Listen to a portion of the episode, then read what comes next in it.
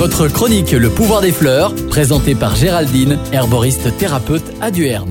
Donc aujourd'hui c'est le bleuet. Le bleuet Centaurea cyanus de son petit nom latin. C'est une plante messicole. Elle aime les endroits où l'on fait des moissons.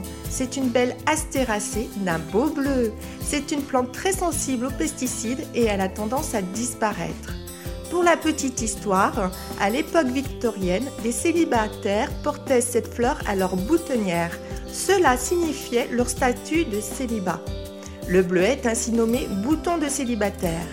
Elle était aussi un symbole de mémoire et de solidarité envers les anciens combattants. Selon la mythologie grecque, Chiron aurait utilisé des fleurs de bleuet pour guérir Achille d'une flèche empoisonnée.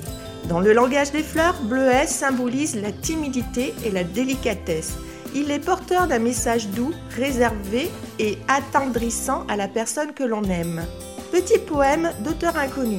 Beauté innocente et sensible, messagère de tous les sentiments tendres, je suis un cœur à prendre.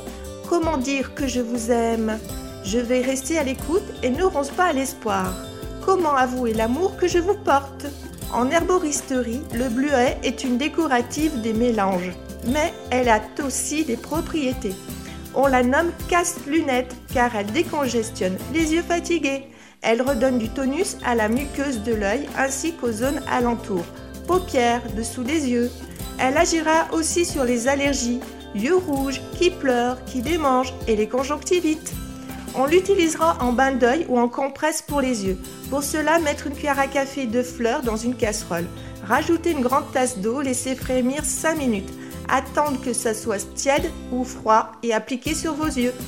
Pour plus de facilité, vous pouvez utiliser les hydrolats de bleuet.